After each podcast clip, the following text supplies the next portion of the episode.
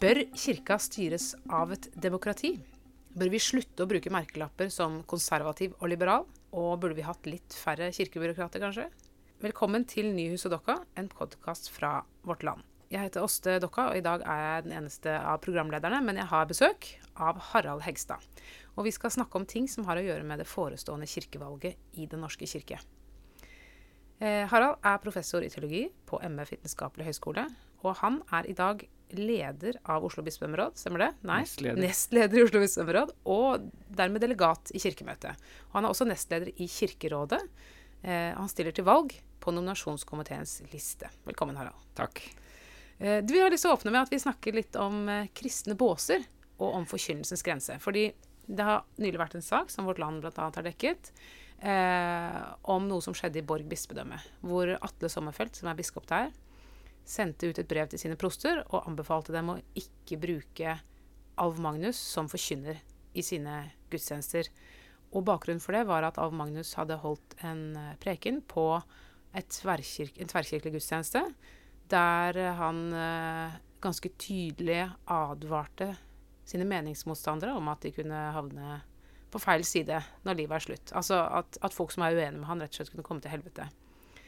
Eh, og da ble det jo stor debatt, både, etter, eh, både med utgangspunkt i selve talen til Magnus og med utgangspunkt i Sommerfelt sin reaksjon. Eh, og du ble jo intervjua i saken, og da sa du at debatten i etterkant viser en, en skyttergravskultur. Hva, hva mente du med det? Nei, eh, Poenget mitt var at man veldig lett plasserer folk i, eh, i båser langs en akse hvor man enten er konservativ eller liberal. Og hvis noen på den motsatte siden sier et eller annet, så er man antagelig, da regner man med i utgangspunktet at man er uenig. Hvis man er konservativ og en konservativ predikant får kjeft, så regner man med at det er eh, han som har rett, mens, eh, og den liberale tar feil, uten helt å lytte til eh, hva som blir sagt. Der syns jeg jo at debatten etterpå har nyansert det veldig.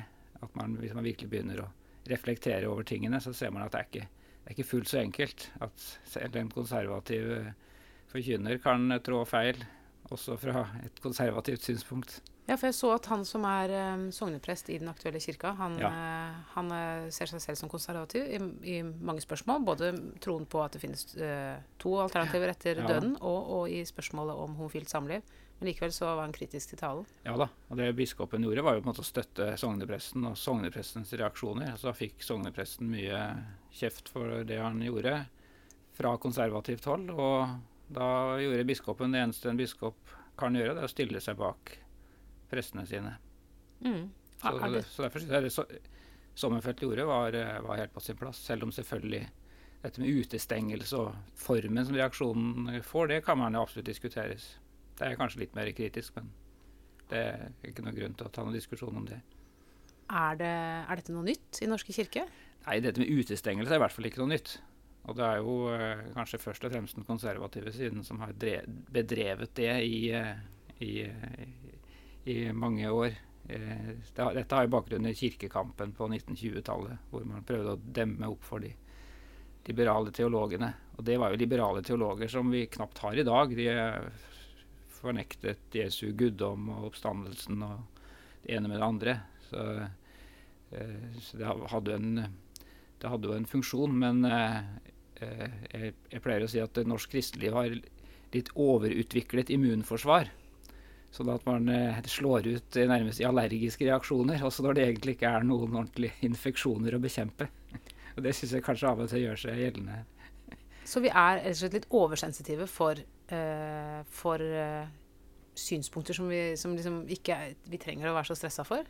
Altså, det er veldig bra med debatt og uenighet, og at man belyser ting, men det er når man liksom er veldig rask med å stemple ting som vranglære eller heresi, eller stenge folk ute for det. Det skal man være, være litt forsiktig med. Altså, man, jeg hører ofte at man liksom snakker om eh, prester som er vranglærere og, og sånn, uten at det, man har så veldig godt belegg for det. Men når man er uenig i f.eks. samlivsetiske spørsmål, og dermed så tyr man lett til sånne stempler. Det syns jeg man skal være forsiktig med. Men Det betyr ikke at man skal underslå, underslå uh, uenigheter. Men den måten, formen uenighetene får, og hvilke konsekvenser de får. Og du er jo selv lærer for kommende prester eh, som skal ha tjeneste i Den norske kirke, og som skal stå på prekestolen søndag etter søndag og forkynne eh, fra Bibelen. Hva, hva tenker du om liksom, hvilke grenser har forkynnelsen? Altså, hva, hva, det, hva kan man si, hva kan man ikke si? Det er klart det er jo noen grenser her, for all del. Altså, så det sier jeg til studentene mine også. At uh, du står på prekestolen, så står du ikke på egen, egne vegne og forteller om dine egne private overbevisninger og synspunkter. Du står der på kirkens vegne. Du står der for å formidle kirkens tro og kirkens budskap. Og en prest som er ordinert, har også lovet nettopp å, å gjøre det. Men så er man jo der ikke som en, eh, bare som en båndopptaker som spiller av det som eh, er forhåndsinnspilt. En, du kan ikke være forkynner hvis ikke du gir en personlig, en personlig eh, utforming. At dette skal, dette skal du, må du tolke. Hver søndag skjer det en fortolkning på prekestolen. Det er det samme budskapet, eh, men det er i din, eh, det er i, din, eh, i predikantens ut, utforming og fortolkning til sin menighet. Og av og til så, så kan man selvfølgelig nærme seg en grense også. og øh, der må man trå varsomt. og Det er en diskusjon hvor, hvor går de grensene. Da har vi også I eh, Kirken har vi også, har vi også personer som er satt til å utøve tilsyn der, da, nemlig biskopene. Som jo fører tilsyn med prestenes øh, forkynnelse. Hva, hva, er inntrykket ditt av hvordan biskopene håndhever uh, dette tilsynet når det gjelder, altså når, selv, når det gjelder spe, spesifikt forkynnelsen? Altså er det, er det, noe som biskopene er opptatt av, å faktisk gå inn og snakke med den enkelte prest om, om forkynnelsens innhold? Det, det, tror jeg helt sikkert. Altså det viktigste biskopene gjør, det er jo å snakke og oppmuntre og være selv et godt forbilde som forkynner, og holde seminarer og, og møte for prestene om sånne ting, men det er klart at en biskop vil også gripe inn hvis, hvis uh, det forkynnes på en sånn måte som kommer i konflikt med kirkens uh, kjernebudskap. Og det, det, skjer nok, selv om det, det er jo ikke det er sjelden vi hører om ja. det. For det, en mm. biskop skal jo ikke ta tak i og riste prestene sine i avisa. Det skal skje i det lukkede rom, først og mm. fremst. Mm. Men det er jo ikke så enkelt alltid å avgjøre hva som er innafor og utafor. Og hvis man f.eks. skal se på hva som er Norske kirkes um, vedtatte lære, da, så er jo det bekjennelsesskriftene, altså Bibel- og bekjennelsesskriftene.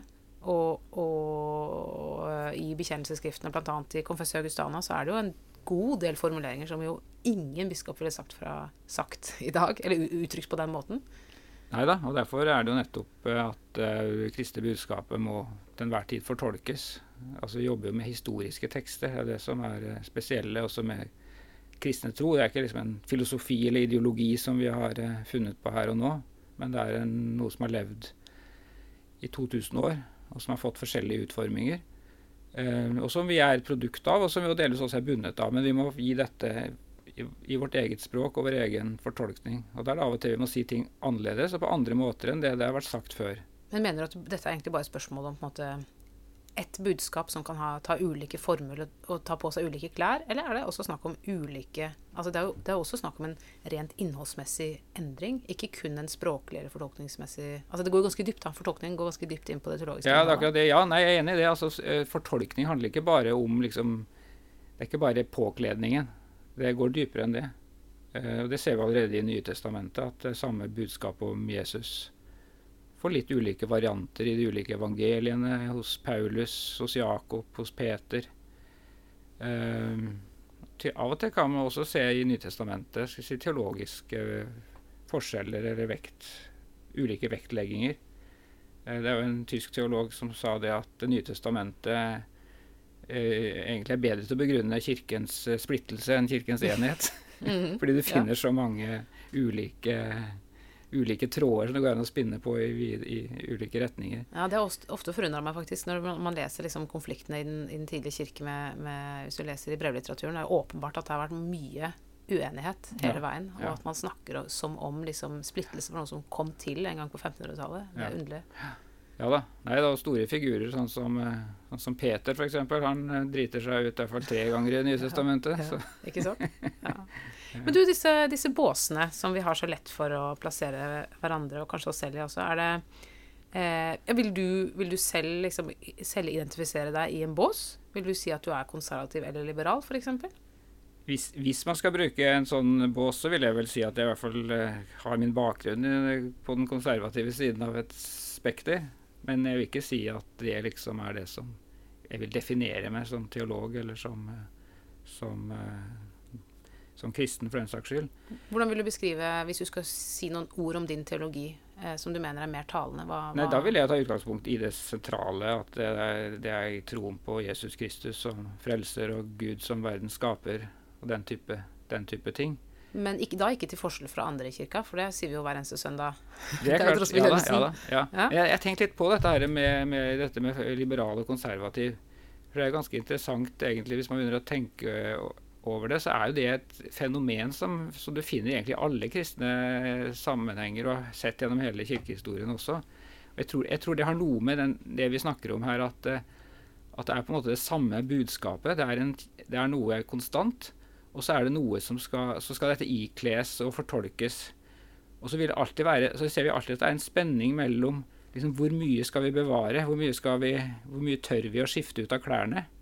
Eller hvor dristige er vi når det gjelder å, å, å ha klær som vi finner i samtiden? Og, så veldig mye av den der liberal-konservativ debatten går nettopp på det. Og da har det også litt med nesten med personlighetstyper. altså Noen av oss er mer konservative i utgangspunktet, andre er mer uredde og radikale. Og jeg tror på en måte at, libera- at Kirken trenger både liberale og konservative.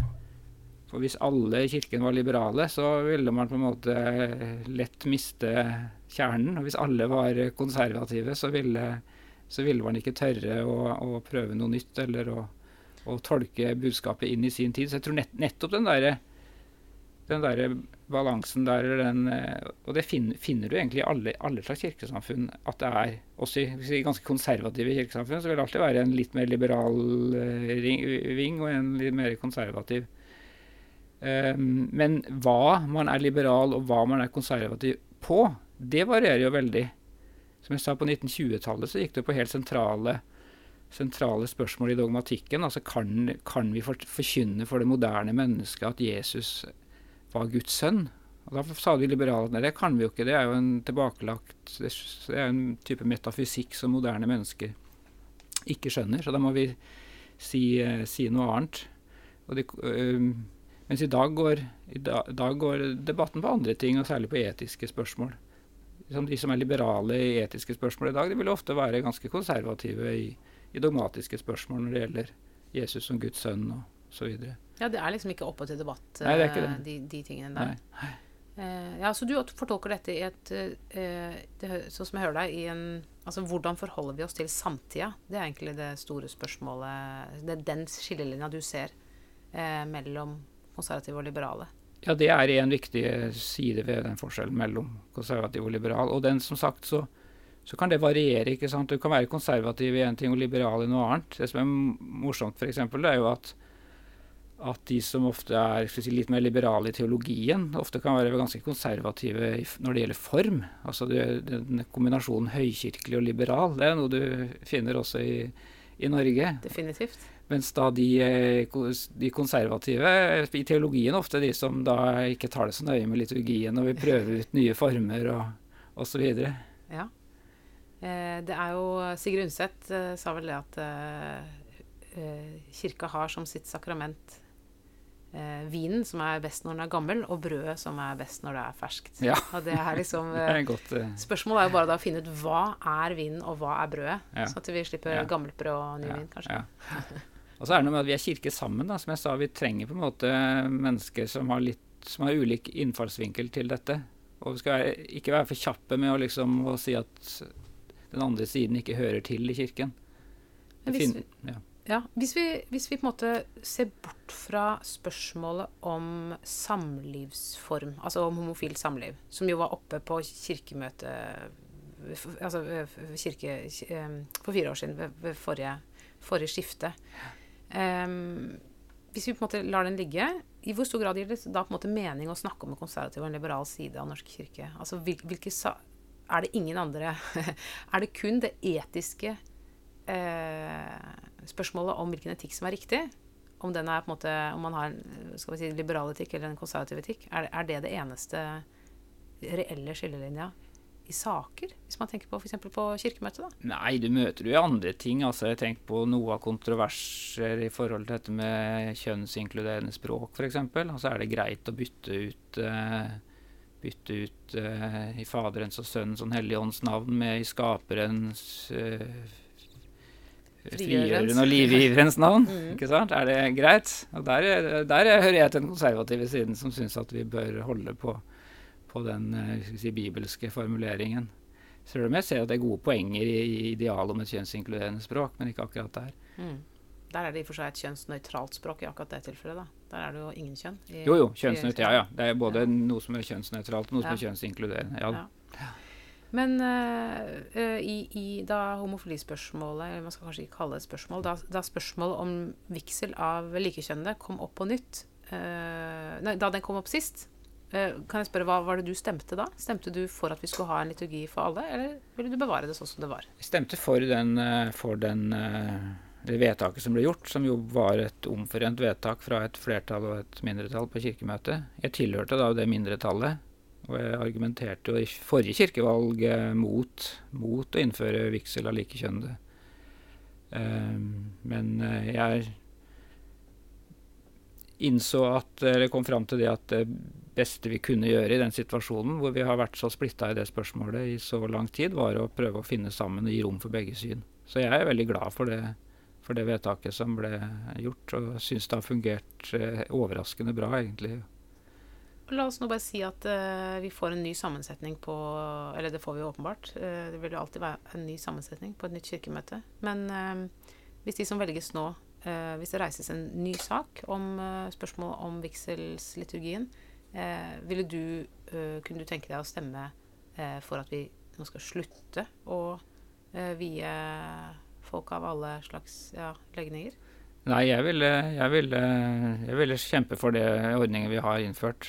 Men jeg vil forsvare den fra begge kanter. For det er klart det vil være si, Man kan fort tenke seg at det kommer røster fra den mer liberale siden også som vil, eh, vil gjøre det vanskeligere å, å, ha en annen oppfatning i det spørsmålet. Eller gjøre det vanskeligere for prester å la være å vie osv. Eller vil fjerne, fjerne den si, mer, den mer kjønnede varianten av ekteskapsliturgien som vi også har.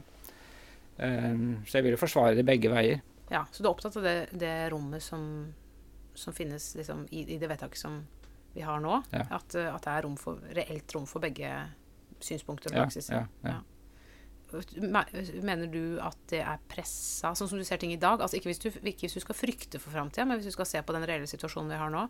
Eh, opplever du at det er eh, eh, mindre rom for eh, dem som ikke vil vie, f.eks.? Ikke, ikke i kirken, men altså i, eh, i, i allmenn opinion i samfunnet er jo ikke akkurat på lag med de. Så uh, der har vi jo sett noen saker hvor prester nærmest har blitt mobba uh, vekk fordi at de har hatt et sånt standpunkt. Men der syns jeg biskoper og proster har forbild, av ulike syns, personlige synspunkter stått opp på en forbilledlig måte og ivaretatt de prestene så godt det har vært mulig. Mm. Eh, du stiller til, til, valg nå eh, på det som heter nominasjonskomiteens liste. Eh, hvem er nominasjonskomiteen? Hvem er det som har laga den lista? nominasjonskomiteen er en komité i hvert bispedømme som ble valgt av menighets, eller et møte for menighetsrådene med en representant for hvert prosti. De har mottatt forslaget fra menighetsrådene og fra ungdomsrådet i bispedømmet på aktuelle kandidater, og så har de satt sammen en prioritert liste, som så ble offentliggjort i, i begynnelsen av mai. Eh, den lista står jo der da ved siden av andre lister. I Oslo er det bare to lister, i de eh, fleste andre bispedømmer er det tre lister. De er jo lister som er satt sammen av en gruppering eller en organisasjon um, med et program. Så det gjør jo at dette kirkevalget er litt forvirrende for mange. Fordi det er lister som er satt sammen på to forskjellige måter. Den lista jeg står på da, på nominasjonskomiteens liste, den er jo satt sammen av mennesker med som nominasjonskomiteen tror kan gjøre en god jobb, men som ellers har eh, litt ulike oppfatninger, kan ha i ulike spørsmål. For dere forenes jo ikke av en, et felles program eller en felles sak? Nei, bortsett fra at vi alle vil det beste for kirka. Ja, det håper jeg alle, alle som stiller til valg vil. Men hva, hva, hva, liksom, hva, er, din uh, sak? Hvor er det ditt hjerte brenner uh, mest? Nei, Nå har jeg jo vært med i kirkepolitikken ganske lenge. da. Jeg har jo sittet i ti år til sammen nå da i kirkemøtet og fire år i Kirkerådet. og kunne kanskje være på tide å gi seg, men det som gjør at jeg på en måte ikke gir meg, da, det er jo den eh, organisatoriske endringene som vi er i ferd med å gjøre. Som jeg trodde skulle gå mye raskere, men som da ikke vi er helt i land med. Det er såpass viktige prosesser for at Norske kirke skal, når den nå skal leve på egne bein, løsrevet fra staten, at den skal fungere best mulig. Og Der er det store prosesser som er satt i gang, og som jeg gjerne vil være med å fullføre. Klarer du i eh, kort og greit å skissere opp for den uvitende lytter hva dette går på, og hva som er din posisjon, eller er det komplett umulig? Nei da, det kan lett sies. Ja, kom igjen. Nei, altså det er jo uh, Sånn som kirka tradisjonelt er satt sammen, så har den på en måte en lokal og en nasjonal side. Uh, lokalsamfunnene hadde ansvaret for å bygge kirker, og kongen og regjeringen og etter hvert departementet da, hadde ansvaret for prestene. Um, og etter hvert som kirka ble selvstendiggjort, så har vi beholdt den samme strukturen med kommunal finansiering på den siden, som fellesrådene, de kirkelige fellesrådene i kommunene forvalter, hvor da de har ansvar for kirkebygg og andre kirkelige tilsatte. Mens tidligere staten, og nå da Den norske kirke nasjonalt, har ansvaret for å lønne, lønne og tilsette prestene gjennom bispedømmerådene. Uh, det, det, skaper en sånn dobbeltstruktur som gjør at, uh, og mye dobbeltadministrasjon som gjør at en, hvis det er en konflikt i en lokal menighet f.eks., at organisten og presten uh, ikke kommer overens, så er det ikke bare én personalavdeling du må ringe til, du må ringe til to. Og så må de to personalavdelingene da jobbe sammen for å løse den konflikten, i stedet for at dette kunne vært løst ett sted. De har forskjellige arbeidsgivere, forskjellige overordnede. Mm, så dette er de to linjene, så både med arbeidsgiver ja, og med finanser og, ja. og flere Og så har jo Kirkemøtet mange ganger sagt at dette skal bli én. Det er målsettingen. Og så har vi kunnet, til nå kunnet skylde på staten at uh, det har vært så mye lover og sånn som vi ikke kom utenom, så vi kunne dessverre ikke gjøre noe med det. Men nå er de lovreguleringene i ferd med å forsvinne. Nå skal ny trossamfunnslov behandles i Stortinget neste år. Og da vil Norske kirke få en myndighet til å bestemme akkurat sjøl hvordan vi organiserer oss. Og da må vi gjøre det bedre enn det det er i dag. Og da tenker du at det er eh, Hvilken av de linjene som finnes i dag, er det som skal på en måte eh, inkorporeres i den andre linja? Tenker du sånn? Nei, jeg tenker ikke akkurat sånn. Jeg tenker at vi må, vi må finne en, en At i en menighet så skal alle som jobber der, ha den samme arbeidsgiveren. Og det vil være en uh... Og Der har det vært diskusjon skal den arbeidsgiveren ligge på bispedømmenivå, eller skal det ligge mer lokalt. Jeg har vært, og det har argumentert for i mange år for at det må ligge mest mulig lokalt. Uh, så jeg mener at det skal være skal si, det man kaller for et organ for sognet, som også da er arbeidsgiver for, for uh, de lokalt kirkelige tilsatte. På hvilket nivå det organet skal ligge, det er jo en ting som har vært diskutert. Mange av de nåværende fellesrådene er altfor små til å fungere godt som arbeidsgivere. Sånn at eh, der har jo Kirkerådet nå bedt om en utredning av en modell hvor prostiet blir, eh, blir, eh, blir den nye enheten. Hvor det blir et prostiråd som er si, organet for, for sognet. For meg er det viktig at dette er si, nedenfrastyrt, at de lokale menighetene har mest mulig hånda på rattet. Det er de som vet hvor skoa trykker, og også må ha reell avgjørelsesmyndighet. I, da du ble valgt inn i uh, Kirkemøtet og også Kirkerådet i 2016, så stilte du til valg som leder eh, for Kirkerådet. Du ble ikke det, men du ble enstemmig nestleder. Ja. Eh, men denne gangen, hvis du kommer inn på Kirkemøtet, kommer du til å stille til valg som kirkerådsleder? Ja, først må vi bli spurt av en valgkomité ja. som skal si at de spør deg. Men da, da tror jeg, er det ikke det flere sier. Da vil jeg svare valgkomiteen. Hvis Kirken kaller meg, er det du skal si noe? Ja, nei, men altså, Det er altfor tidlig å begynne å diskutere sånne spørsmål. Først må vi se valgresultatet. Og det er klart at dette er veldig spennende. I den vanlige politikken så har du jo meningsmålinger fra uke til uke. ikke sant? Så, så da vet man jo omtrent hvor det er og kan justere budskapet litt i valgkampen osv. Her har vi jo ikke peiling. altså kommer åpen folkekirke til å overta hele kirka, eller kommer de til å forsvinne ut bakdøra? Eller eh, bønnelista, er det fei, Seiler de inn på en bølge, eller var det bare en flopp? Altså, Vi vet absolutt ingenting, og det får vi vite om ikke så lenge. Men du sier i hvert fall ikke nei, det er helt uaktuelt? Jeg sier ikke nei til deg, i hvert fall. Men du, du, er jo, du, er jo, professor i teologi, og du er ordinert til prest. Um, men du er valgt inn som eh, et alminnelig menneske i bispemrådet osv. Uh, der er du på såkalt lekmannsplass, eller er det det heter? Ja da. Ja. Uh, er, det, er det Ser du noen svakheter ved at uh, de folka som skal styre og stelle, er så innafor at det nesten ikke er mulig å bli mer innafor? Det er alltid viktig, er viktig å ha en si bred representasjon på kirkemøtet. At det er alle slags folk. Og det at det bare blir teologer og folk som har jobba i kirka eller snart kommer til å gjøre det, er jo ikke bra. Um, men det, det, er jo velgerne som bestemmer, da. Og sånn som jeg tenker, så er jeg valgt av noen til å sitte der, og da ber jeg ikke om unnskyldning for at jeg har en bestemt bakgrunn eller bestemt kompetanse. Og det er i hvert fall ikke den kompetansen jeg har som er problemet, det er i tilfelle den jeg ikke har, da, som uh, man heller bør klage på. Uh, og det at det er uh, litt teologisk kompetanse på uh, At ikke det bare er biskopene og prestene som vet litt om teologi, det er også med å, med å sikre en viss maktbalanse også i Kirkemøtet, sånn som jeg har opplevd det? Ja, Det er et interessant spørsmål, fordi eh, sånn som vi har det i Norge, og sånn er det jo ikke i alle lutherske kirker, så er det jo i praksis Kirkemøtet som er det øverste organet for alle saker. Ja. Eh, og det betyr også at selv om det er biskopene i Norge som på en måte formelt sett har læreansvaret, så vil alle saker kunne stoppes av Altså det er en sånn maktbalanse mellom bispemøtet og kirkemøtet eller Kirkerådet som gjør at eh, det er Kirkemøtet som egentlig bestemmer til syvende og sist.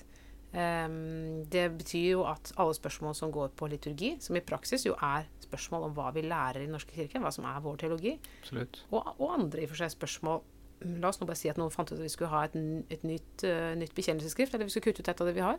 Det ville kunne bli vedtatt i Kirkemøtet. Er det er, Bør det være sånn? Bør demokratiet være det, den instansen som skal ta de avgjørelsene. Hva tenker du om det? Altså, jeg mener at det er et godt luthersk prinsipp. At det er eh, menigheten som bestemmer over alt egentlig i kirken. Det er, ikke et, eh, det er ikke en pave eller en biskop som sitter på toppen og har et mandat direkte fra Gud, men enhver kristen som er krøpet ut av dåpen, som Luther sier, har altså en, en, åndelig myndighet. Og en myndighet som man da utøver i fellesskap, bl.a. gjennom råd og møter og der velger man sine representanter. Uh, og det har jo ikke noe med Det er jo ikke forstått som et verdslig demokrati, men man velger nettopp som kirkemedlemmer. Um, men så er det klart at i en luthersk kirke så har man også noen som har et spesielt oppdrag, både til å forkynne og til å fortolke Guds ord på fellesskapets uh, vegne. Det er også et godt luthersk prinsipp. Um, og Derfor så har vi først satt sammen Kirkemøtet på den måten. At det ikke bare er disse valgte representantene, men det er også representanter for prestetjenesten og for bispetjenesten. Uh, og så er det også lagt inn da sperrer i, uh, eller rutiner i, i, Kirkemøtets forretningsorden som gjør at lærespørsmål alltid skal behandles av, av bispemøtet. Og det, er, og det er helt klart at når, når Kirkemøtet behandler ting med læremessige implikasjoner, så, så er du alltid forberedt av, av bispemøtet og av uh, kompetanse. Så Man driver ikke og lager teologi på kirkemøtet, man forholder seg til, eh, til ting som foreligger, eller muligheter som foreligger. Um, sånn at hvis det er Det skal veldig mye til, også rent formelt, for kirkemøtet å overstyre bispemøtet, f.eks. Hvis bispemøtet sier at dette er eh, ikke god teologi, så og sier det med klart flertall, så, så må det opp på ny behandling osv. i Kirkemøtet. Hvis vi ser på konkrete saker, liksom, har, hvordan har bispemøtet eh, spilt en rolle i eh, f.eks. i spørsmålet om eh, vigsel av likekjønnede? Ja, det er, det er, veldig interessant. fordi at uh, veldig godt eksempel på akkurat hvordan det fungerer. fordi at um, Det er mange som framstiller den endringen vi fikk i 2016, at det var bare et resultat av forrige kirkevalg og da på en måte gir Åpen folkekirke og de som kjempa på barrikadene da, liksom hele æren for det. Hvis man ser hva som skjedde før, så var jo det som gjorde det mulig for Åpen folkekirke å i hele tatt reise den saken, det var jo at bispemøtet allerede i 2013 hadde avgitt en uh, uttalelse om ekteskapet hvor et flertall i, i uh, bispemøtet sa at det var læremessig grunnlag for å innføre vigsel av likekjønnede par. Det var jo det som gjorde det mulig. Altså Mm. Hadde bis et samlet bispemøte sagt at nei, det er ikke mulig, så skulle det vel Da, ville det være mye vanskeligere for Kirkemøtet å innføre det. For da det ikke noe, hadde det ikke vært noe teologisk grunnlag for det. Men, hva, men den, den kom i 2013. Jeg satt, bare så det er sagt, jeg satt i det utvalget som lagde denne rapporten. Um, selv om det var bis, biskopene som på en måte gjorde den uttalelsen. Men det var jo en uttalelse før det også. Det var jo den såkalte lærenemnda-uttalelsen som også eh, forklarte på en måte to ulike syn i, i spørsmålet om samliv. Eh, men den førte jo ikke til et nytt kirkemøtevedtak.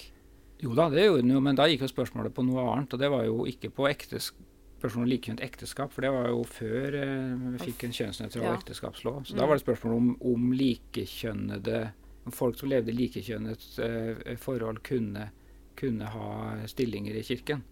Og det førte jo til et kirkemøtevedtak hvor Kirkemøtet sa at det får være opp til hver enkelt ansettelsesmyndighet å avgjøre. Ehm, tidligere så hadde Kirkemøtet sagt at det bør ikke skje. Ut ifra den. Så det førte faktisk noe, det også. Så det du sier nå, er egentlig at så lenge strukturen legger til rette for at um, kompetansemiljøer kommer inn og sier ting, og dermed også kanskje kan dytte litt på uh, bispemøtet, så vil, så vil det ha stor betydning for, for um, utfallet av konkrete saker. da. Vel så mye som sammensetninga i selve kirkemøtet. Ja, absolutt. Altså Kirkemøtet kan bare ta stilling til teologiske spørsmål som er utredet, og som blir, hvor det er et mulighetsrom. på en måte.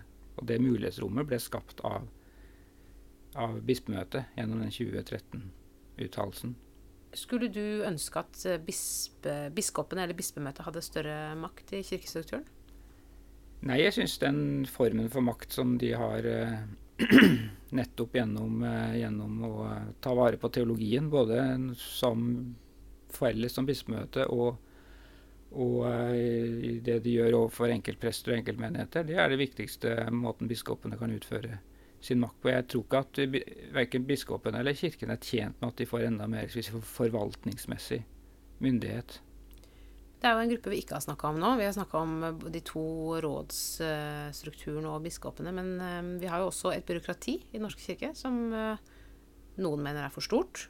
Og som ligger både på nasjonalt nivå, på regionalt nivå og på lokalt nivå. Hva er dine tanker om, om ja, både det arbeidet, den makten de har, og, det, og, og, og størrelsen på byråkratiet vi har i Norsk kirke i dag? Vi trenger et eh, velfungerende byråkrati eller en administrasjon i en kirke. De som klager høyest på eh, alt byråkratiet, de ville bli veldig misfornøyd hvis de ikke fikk utbetalt lønna si. Så det må, må være noen som gjør det.